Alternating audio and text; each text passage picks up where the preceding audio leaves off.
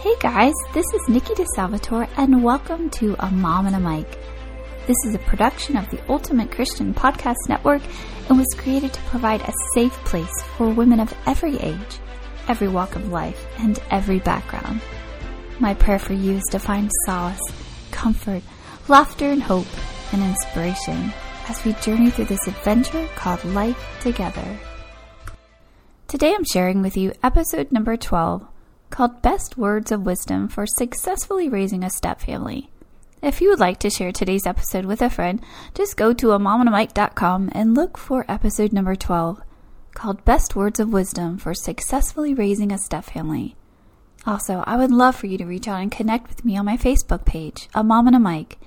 Here you will find words of inspiration, reminders to keep you motivated, and dialogue to get you through the week, hopefully making you smile and laugh. With recent studies showing that 60% of second marriages end in divorce, with percentages rising to 70 if both spouses have children from a previous marriage. It's no wonder why blended families are so difficult to manage.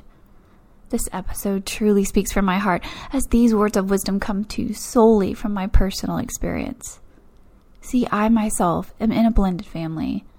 I entered my new marriage with one child from a previous marriage my husband having two children of his own, and together us having a son. To be honest, I came into the marriage knowing absolutely nothing about step families, and as a result, it was anything but easy. In fact, there were several times I doubted we would even make it past the first year. Now, with the kids grown, looking back, I've learned so much of what we should have done, and even more of what we should not have done in the years raising our kids. Knowing what I know now, if I could have one wish, it would be to turn back the clock and change the hard reality that once was. But what I can do today is try and shed some light on those who are in the middle of trying to blend two families. That goal today is my prayer. So without further ado, here's my top 10 best words of wisdom for successfully raising a step family. Number one, Enter in knowing there will be challenges. In a nutshell, step family life is not easy for any member of the family. It's important to know that going into the relationship and to accept it if you're already there. This, however, is not to say it won't work. There are many blended families with a happy life. You just need the mindset that yes, this may be a bumpy path in the beginning, a winding path in the middle, but it can also be a path that leads to a beautiful destination in the end. Go into it knowing that the road is not a straight and predictable one, but with the understanding that it could be a life changing, amazing one. Number two, set expectations from the beginning. Be consistent, be patient, be real.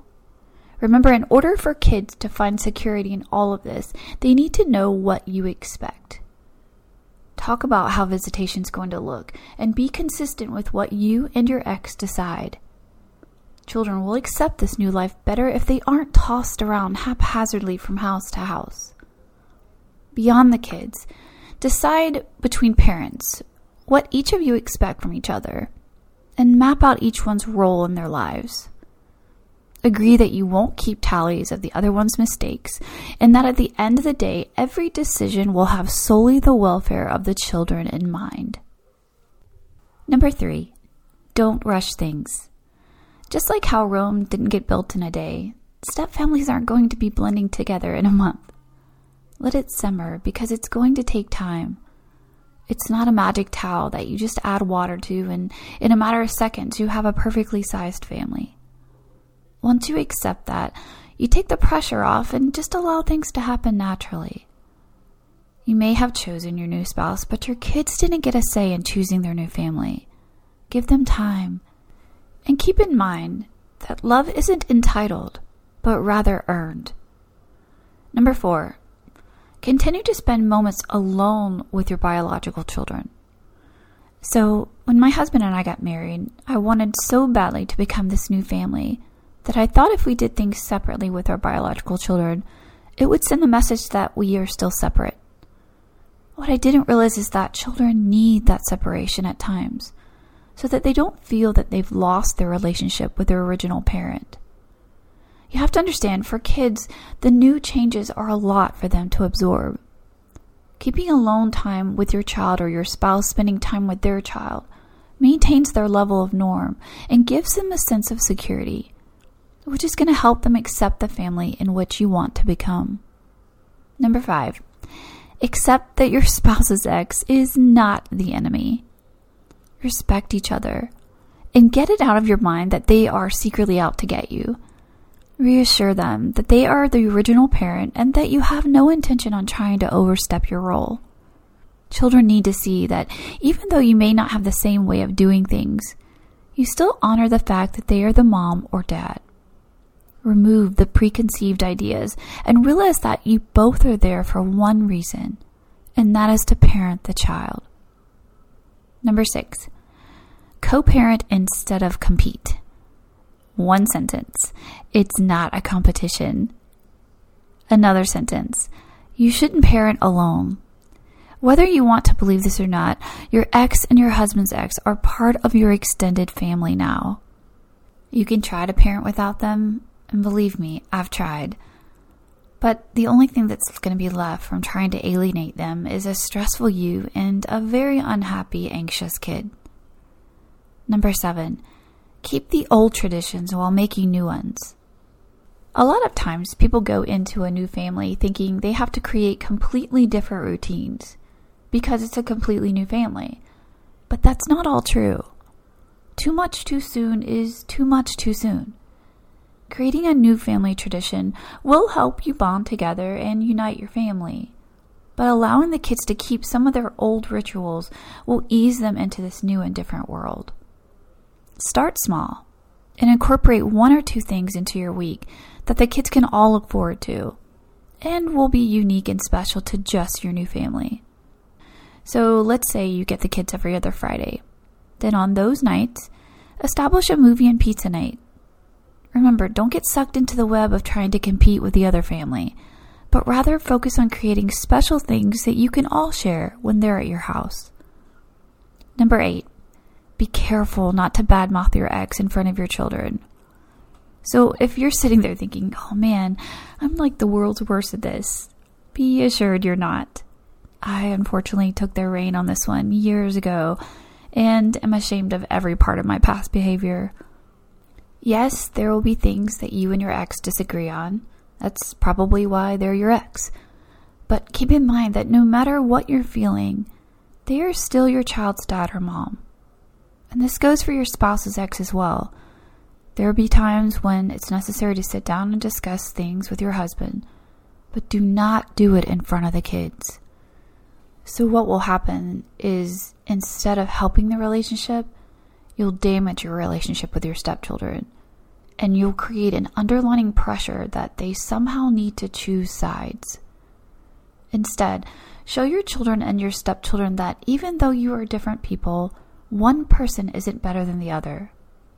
Number nine, nurture your relationship with your new spouse.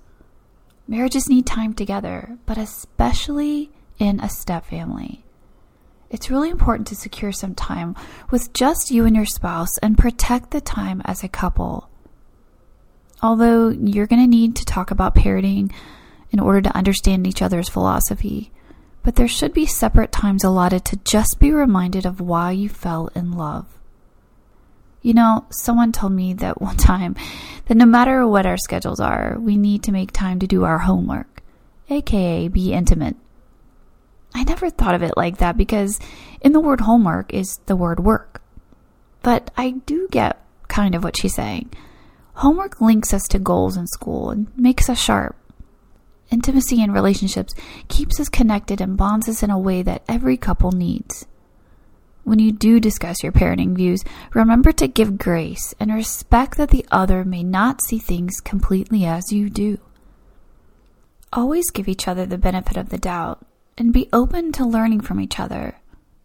One size doesn't fit all, and neither does parenting. Number 10, keep your child the focus. Okay, so I saved this one for last because I truly believe it's the most important one. In a step family, it is so easy to get caught up in the competition of this house versus that house, this parent versus that parent, and the notorious cliche of my way or the highway. But if you stand still and promise to keep the child, and the child only at the center of your focus, decisions will become clear and good things will become of it. Step families, to me, are like jigsaw puzzles. It takes a bit of moving around the pieces to figure out what fits, but once you do, you finally get to see the bigger picture and enjoy the view everyone worked so hard to get. Combining two families is complicated. It's difficult, and it's definitely not a walk in the park. But with the right mindset and the intent that keeps the kids the center, you can and will have a beautiful blended unit. If you would have asked me 20 years ago what my life would be like before I was a stepmom, I would have said I couldn't imagine both lives totally immersed. But if you ask me now, after years of ups and downs, times of good and bad, moments of finally coming together, I would say I can't even fathom my life without them. One of my favorite quotes from lessonslearnedinlife.com to me describes it best when they say, Blood makes you related, but loyalty makes you family. Until next week, my friend, may the Lord bless you and keep you. May he shine his face upon you and give you peace. Know that the light in me acknowledges, honors, loves, and respects the light in you. Thanks so much for tuning in to a Mom and a Mic podcast. You have blessed my life by being here with me. This has been a production of the Ultimate Christian Podcast Network. If you want to reach out and connect with me on Facebook, you can find me on my A Mom and a Mic group page, NickStang123 on Instagram, or at Nikki DeSalvatore1 on Twitter. If something spoke to your heart today, or if you just want to be kind, please subscribe to the show and leave a five star rating. Remember, be strong, be encouraged, be loved.